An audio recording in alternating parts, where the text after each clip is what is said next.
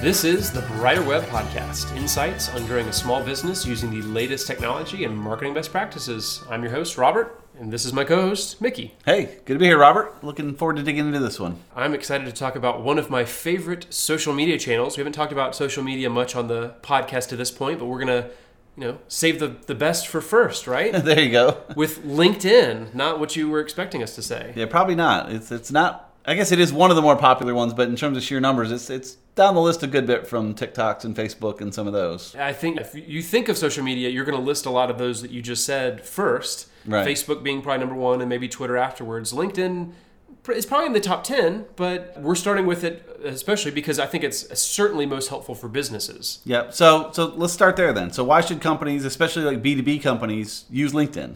Well, obviously it's a lot more niche, uh, especially compared to Facebook, which is just wants to be everything for everybody. LinkedIn is for professionals. It is mm-hmm. a professional networking site. It's a great way to find people to do business with, a great way to find a job or to find a good employee for your company. And it's a good way to learn a lot of really helpful industry information. I think one of the reasons why I like it so much is because it's not as in your face with ads. Facebook and Twitter and most of the other ones out there the vast majority of their revenue is coming from advertising. Like they want to build sure.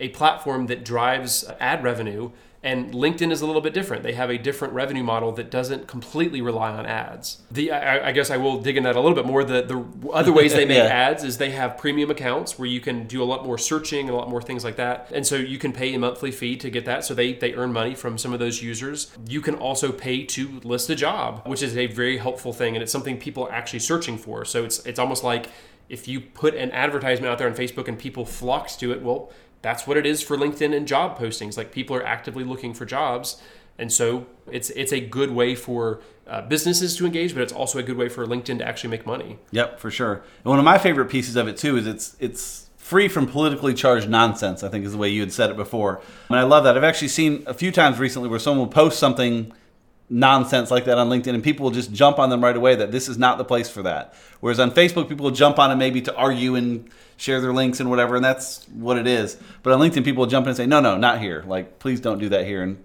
generally, people don't. It's, it's great for that. I, yeah. feel absolutely the same way. I honestly, at this point, avoid going onto Facebook and even Instagram and some of the like Twitter to some degree mm-hmm. because you're right. Like it's just a, it's a lot of heated debates. It's a lot of uncomfortable conversations, and it doesn't have to be, but it's unavoidable on a lot of those platforms. And LinkedIn, thankfully, I think because it's a niche thing, can avoid that. And you're right. Like anytime it does crop up, because it's it's going to every once in a while, but people will defend it and say, no, no, no. This is not what this is for. We're here to spread positivity. We're here to celebrate one another and learn from one another and network with one another and not debate abortion rights and gun rights and all those kind of other things that just have such so clouded so many of the other social media platforms. Yeah, and I'm curious how LinkedIn pulled that off too, because it's not really a rule that you can't talk about gun rights or whatever, but it's just people accepted that's not what we're here for, which I think probably is more effective than trying to govern it. Correct. So, yeah. yeah, it's a, a self monitoring community. All right, so that all sounds great. Certainly agree with everything you said there. So, how can a business leader start using LinkedIn? Well, begin from the very beginning by claiming your business's company page. Sometimes LinkedIn will automatically generate some of those things. Sometimes a former employee has created that page, or, or sometimes you're starting from scratch and you're you know actually creating that uh, page with all your company information. But that's a, a, first place to actually start growing visibility for your business. Um, actually connect it with all the personal profiles that your employees have um, on LinkedIn because depending on your industry and your size and all that stuff, it, I, odds are that at least a few of your employees are active on LinkedIn or at least have profiles on there, which is a good thing. And you can very easily connect your your company profile with their personal one if they say, "Hey, I work here at this company and this is my job title." So just even just growing there, building a solid foundation for your network is a really important place to begin. Um, then also using it to, to recruit new talent. If you have job openings and those kind of things, posting job listings, because that is by far the content that performs the best on LinkedIn. Anytime you're posting about, hey, we're hiring for this position, right.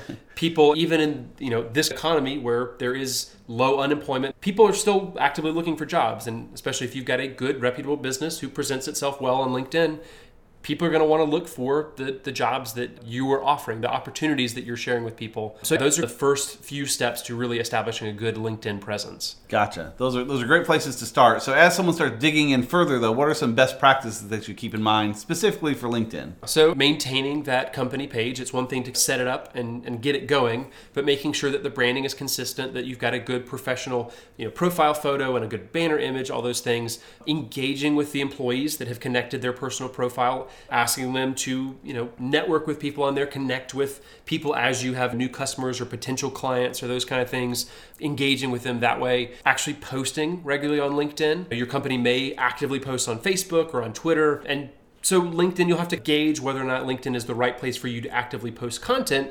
But especially in cases for B2B companies, I think it is probably the first one you want to start with because it's a, a professionally foot forward platform.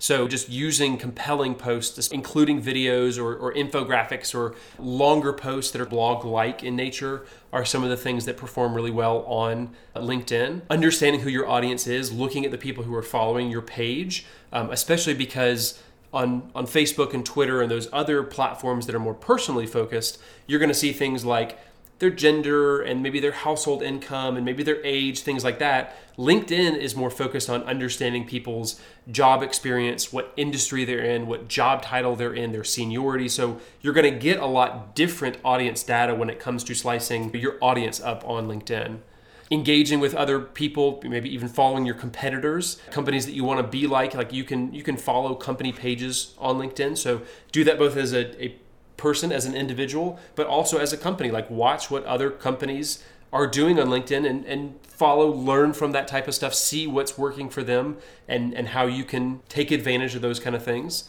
as you grow, as you get people, you know, connecting with people, engage with the content that they post. Comment on when you see another local business has hired a, a, new employee, comment on it and, and say something nice and encouraging. As you connect with potential clients, maybe like or share some of the things that, that they're posting. Uh, it's just like any other social network in that regard, and that you actually want to be active and engaged with the community beyond what you're posting you want to you know engage with the things that other people are posting well said i think the other thing i'd add too is remembering that you know, even B2B, I almost I've said before that B2B doesn't even really exist because it's still human to human at the end of the day. And LinkedIn is the same way where you're talking to other people on there. And I'm seeing more and more tools coming along to help automate your connections and send automated requests and stuff. And I encourage you not to do that. To be to be Robert and go meet Susan and just talk to human to human versus just blasting out messages. And goes back to your previous comment too about commenting on other people's posts and again engaging and interacting with people as people and that's a fantastic way to do it and linkedin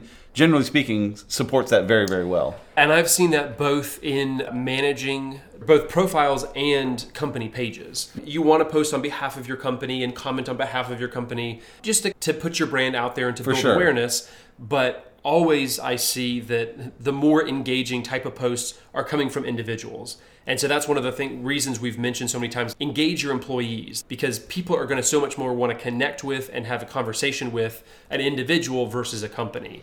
And so that's a trickier thing to do. It's trickier to manage all your employees and ask them to post this often. And, and there are different ways that you can do that, ways that you can engage your whole team.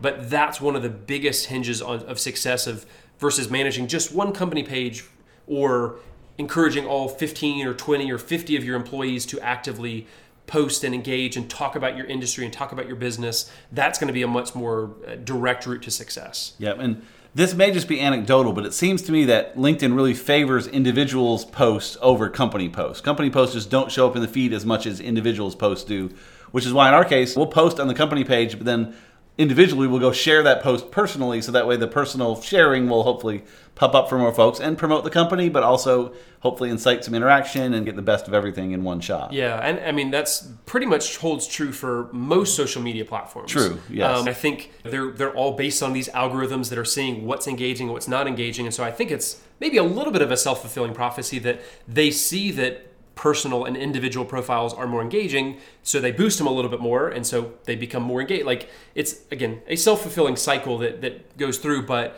i think it's starting just because that's what people naturally tend to engage with. Yep. So most everything we said about linkedin is very positive and i think frankly it is very positive we encourage you all to spend more time on there probably than you have so far. We've talked about a few little downsides, some of the automation that gets in there, and profiles doing a little bit better than business pages. Any other downsides that people should be aware of? There, there are some definitely trade offs. Facebook has built itself to be a, a big marketing platform, and, and LinkedIn isn't that way in a mm-hmm. good way, but there are some negative sides of that. Groups are not as engaging. Based, that's more based on my anecdotal evidence. I've tried to, I've managed Facebook groups and I've managed LinkedIn groups and Facebook groups, again, because Facebook has put, put so much algorithm juice behind it, they are really pumping They the really are, groups. yes. So uh, that's Facebook groups are really, really effective and really good for building community. Unfortunately, I have not seen the same thing with LinkedIn groups. I've tried to get those off the ground. I've tried to get those started. Some of them do well, but it's a lot harder for, to get them to kind of catch fire. And I think that maybe algorithm changes because it feels to me like Sure. eight or ten years ago, LinkedIn groups were really pretty powerful, and I think just over time they've drifted and they focused more on the individual. Whereas to your point, Facebook, a Facebook group is as powerful in the algorithm as anything. They really push them, so it's more more of what they want. And LinkedIn's just looking for the personal connection versus the groups, which is unfortunate. I think there's value in those groups, but they just don't seem to reach. Right. It, it is a shame because obviously it's a professional a professional platform and it should make sense to have professional groups on there, which again, there are. There are engaging groups, but people just don't seem to tend to gravitate towards them as much. And there there are a lot of professional groups and industry groups on Facebook that do well. So I would say leave Instagram more for the the business individual connections. And if you want to grow a community, Facebook groups are the better route to do that. Gotcha. There you go. One of the other downsides that I've seen, again, we say that, hey, profiles are the things that really get engagement a lot better, but the analytics are a lot less. Again, that's, I think, intentional Ah, because gotcha. it's less of a marketing platform, but it's it's harder to see, well, how many people saw this and who saw this post that I did individually and all that kind of stuff. So from a, again, from an anecdotal standpoint, from a, an evidence-based standpoint, it's it's really good because you can see that people are engaging, but it's a lot harder to dig into the hard data and, and view that stuff compared to there are a little bit better analytics when it comes to a, a company page on LinkedIn. Yep. Well said. I like that. Awesome. So thanks so much for listening uh, to this episode of the Brighter Web Podcast, brought to you by Green Melon, a digital marketing agency. To help your business keep up with the latest digital marketing trends, check us out at greenmelon.com. You can also find show notes and more episodes at abrighterweb.com.